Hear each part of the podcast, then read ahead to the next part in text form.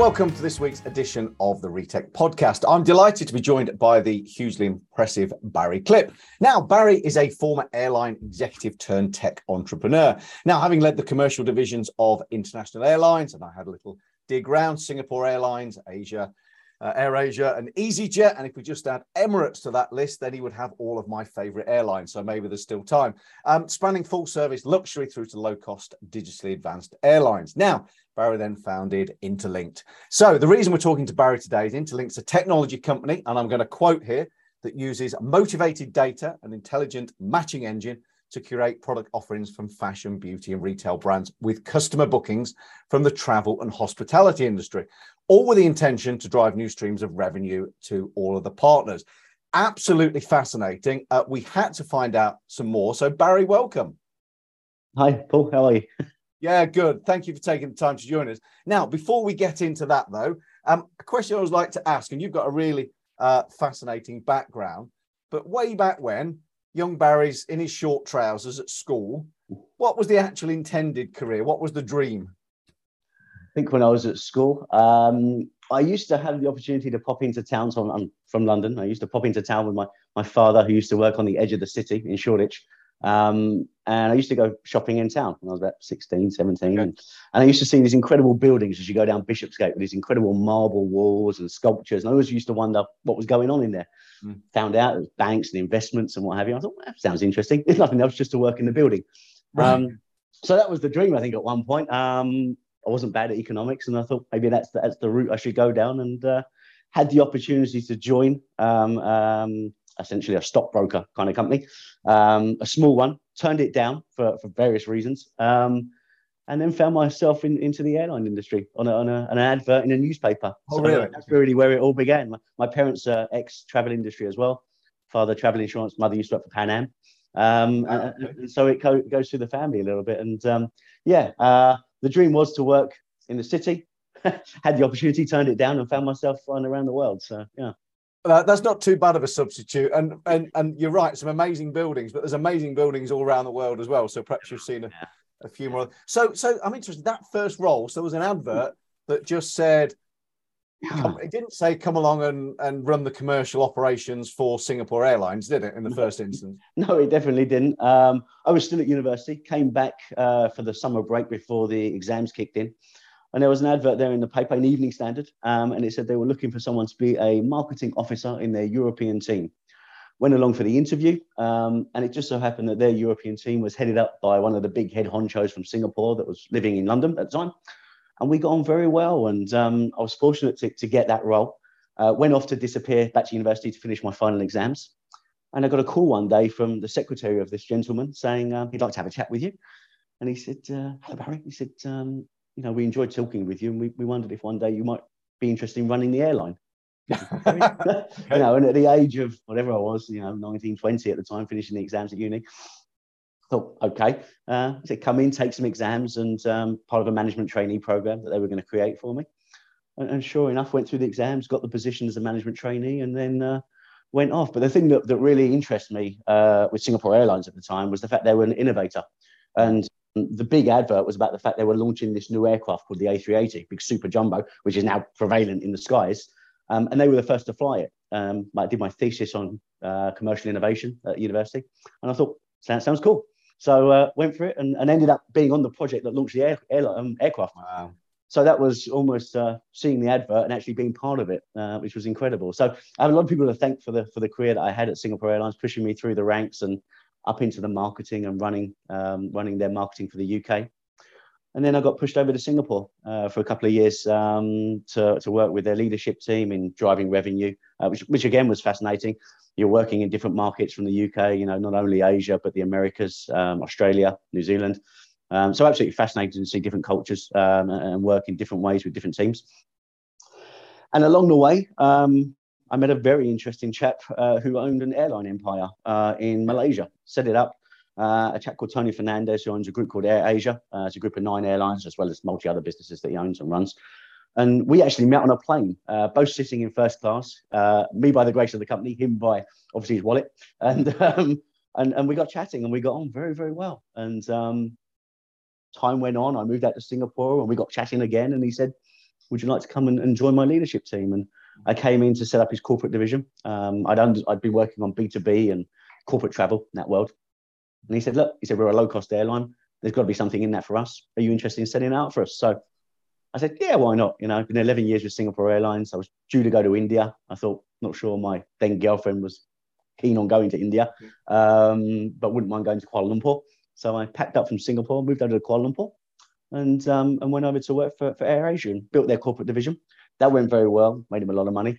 And, uh, and they moved me up to run their three long haul low cost airlines called AirAsia X. Uh, so I was chief commercial uh, for their three airlines. Um, then moved on to something called ancillary revenue, which is if, uh, well, come on, it's part of Interlink to be fair, but um, if you've ever bought a holiday, you would have been trying to be upsold to car hire, travel insurance, onboard products, duty free, you name it. And the low cost airlines do it so well. And, um, and, and, I was in charge of that for the nine airlines um, globally uh, for the group. And then EasyJet came calling uh, through a headhunter. Uh, I just got married to a lovely lady from Mallorca. Uh, so he thought maybe it was time to, to move back to Europe after five years away came back and um, and joined uh, the leadership team of EasyJet and, and for various corporate uh, strategy and um, an ancillary place. And uh, and then unfortunately, fast forward to, to where are we? 2020. Uh, COVID comes along and, and pretty much it turns my career to dust after 17 years, which was a very scary time. Um, I became friends with a chap who is now president of Wizz Air, um, and he introduced me to all the top uh, consultancies uh, and they got me involved in, in, various projects. And Bain, who are a very large consultancy from the States, uh, put me on a contract and said, Would you like to come be an expert advisor to travel companies um, as they look to grow revenue, to retail companies as they look to work out how to monetize space and things like that? So I got involved in that for a little bit and then came up. Well, I actually came up with the idea for Interlink about five years ago, but okay. I, I guess in the world of uh, COVID and, and really nothing happening for a couple of years, it gave me the opportunity to start looking at it again. And um, and here we are, a year and a bit on with a, with a company that's um, pushing along. So it's exciting, scary because it's a startup. It's my own world. Yeah. Um, but yeah, that, that's where we are now. Uh, I'm, I'm sat there listening. I mean, that is unbelievable. I'm sat there. You get a phone call to say, you know, come and join Ring- Singapore Airlines.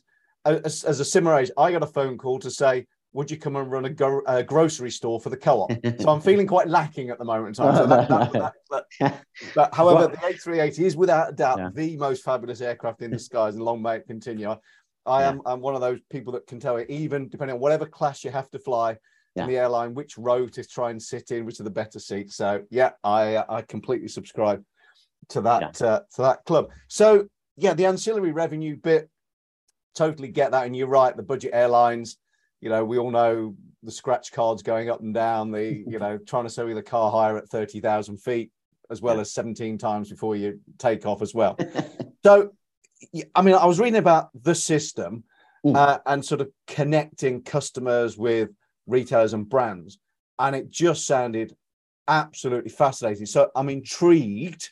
Mm. So I get how you came up with it with the idea, but tell me a little bit more about the system. How's it plugged together? Yeah, well, Sure. Well, perhaps I'll take a step back. Actually, Interlink was born out of the idea because all the airlines and travel companies do upsell you to car hire, travel insurance, hotels, and activities, but they have never, ever tried to sell you the fashion, beauty, and retail products that you're actually going to buy for the holidays you've just bought. Right. Never. Um, and I'd worked on the duty free world and the pre book and collect at airport, which is controlled by a, a specific group of uh, companies, uh, Heinemann's, DFS's, in that world.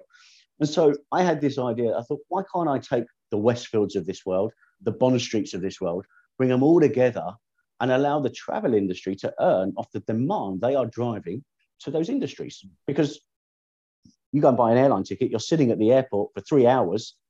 The airlines have spent a fortune in marketing to get on the seat. They spent a fortune in fees at the airport.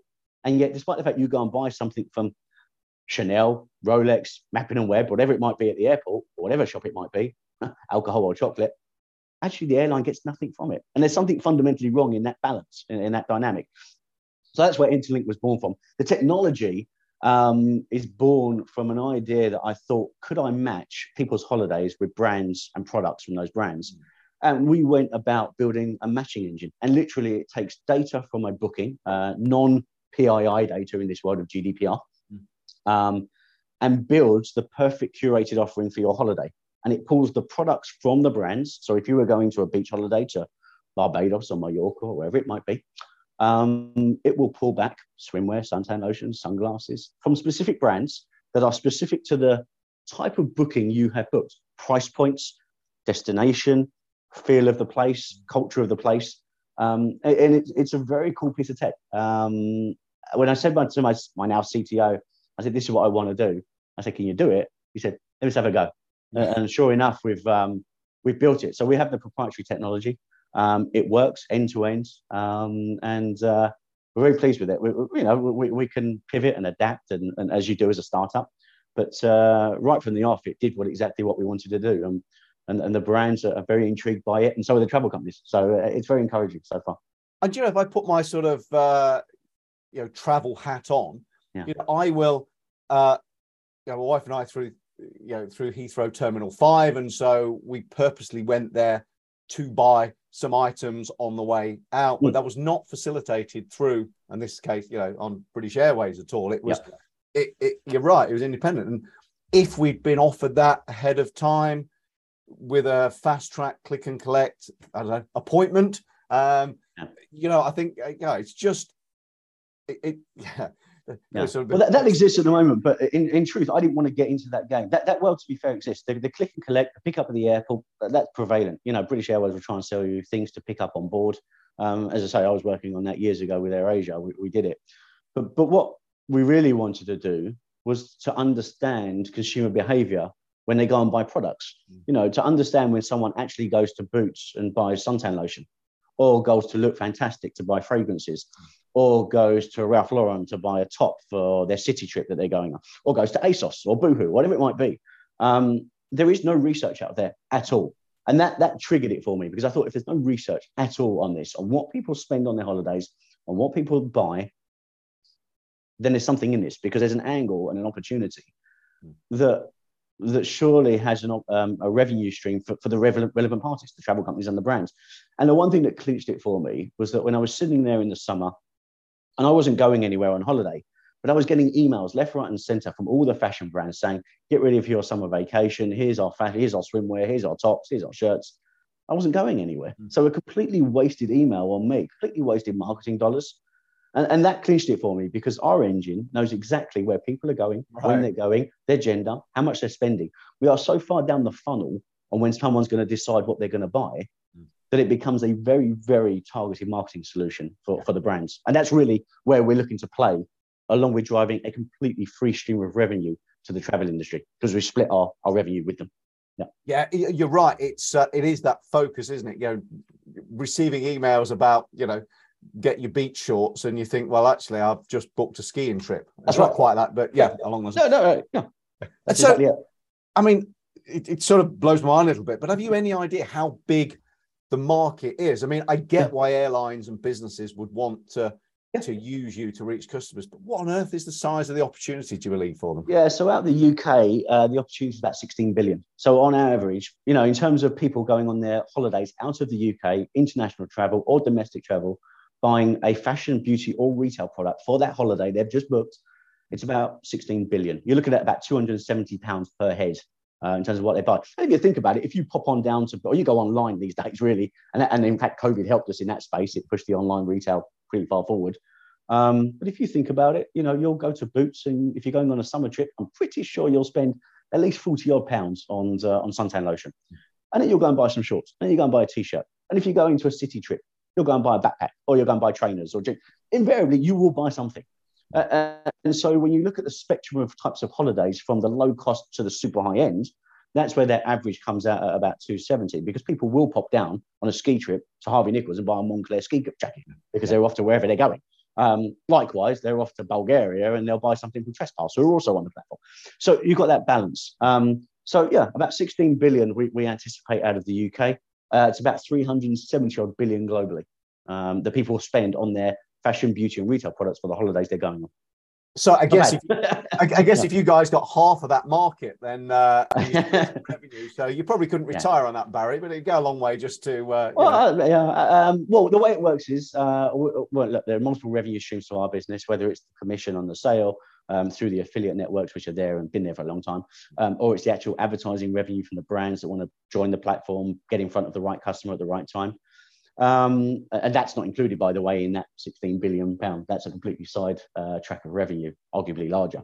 Mm. Um, and uh, as I say, we split that uh, of a significant percentage with the travel industry. But if you think about it, even if you were looking at 20%, you know, you're still talking in the billions in, terms of the revenue. So, so the opportunity is there, but it is an education piece because the travel industry are so used to selling everything else but this yeah. that you've really got to hammer it home that they should be getting a free stream of revenue for the demand they're selling to these companies. You know? Yes. Yeah. Oh, yeah. It's their customers, isn't it? The, the drivers. It is. Yeah, that's right. So, uh, you know, such a fast pace. You know, you're in travel, you're in brands, retail. Yeah. Give me a little. Talk to me about your day to day at the minute. So you sit down. Yeah. You open the laptop. I don't know. The butler brings you the cup of tea and the slice of toast in the morning before you start the day. Um, That's my dog. Yeah. yeah. What, what on earth? What, what's taking up the bulk of your time? Oh, you know, yeah. Well, literally every day we are talking to new travel companies that are interested in working with us. We are talking to airlines. I mean, these are big conglomerate airlines, you know, ginormous monsters that, that I've worked for before.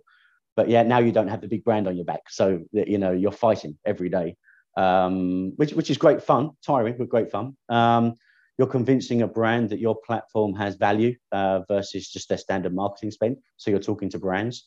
Um, I'm talking to investors because we've just raised an investment round, but closed it about three months ago, um, which again was completely new for me, nothing I'd ever done before, and learning the right language and the documents you have to put in front of investors to, to convince them to invest.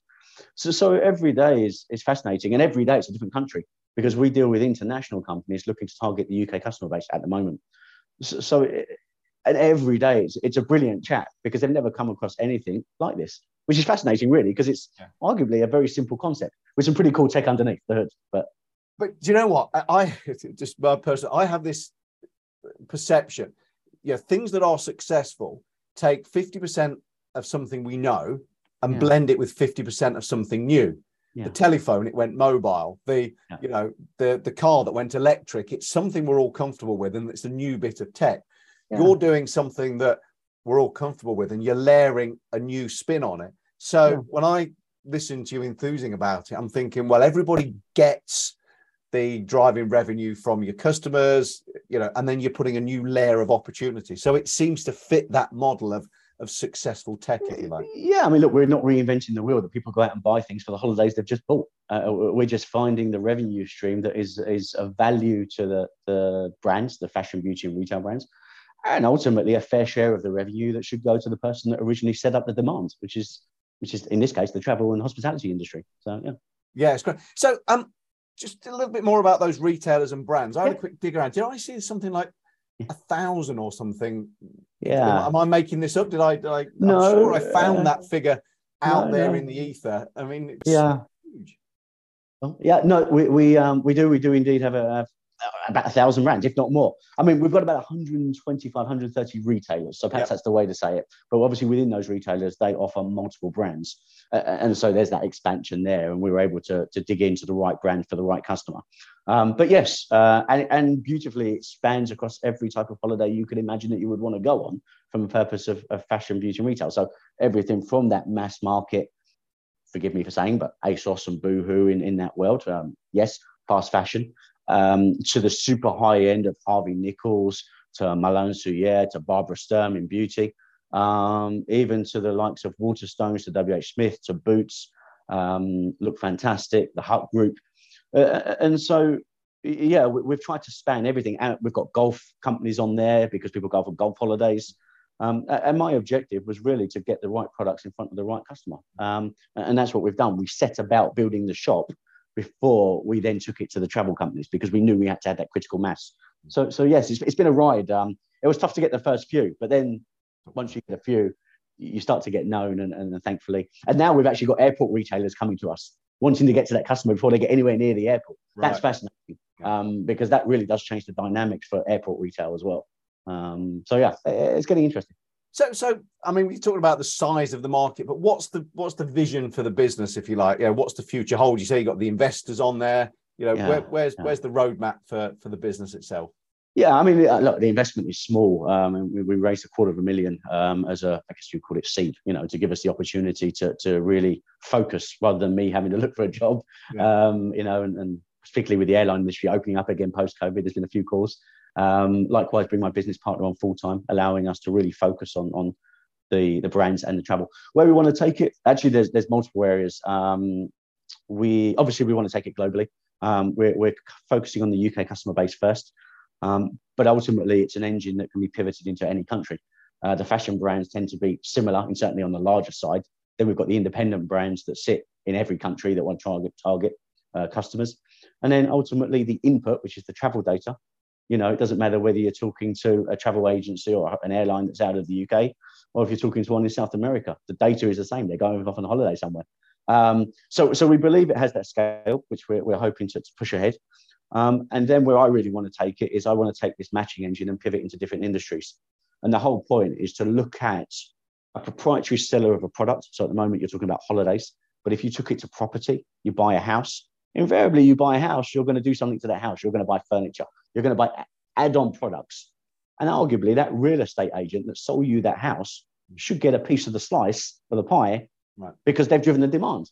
So there's real estate there, the pet market, the lifestyle market. Anywhere there's a proprietary seller of a product, you have that periphery world of everybody trying to sell you something to go with it. And we believe we're the engine to link the two, interlink the two, yes. interlinking of industries. Yeah. So that's yeah, the dream. Really, really.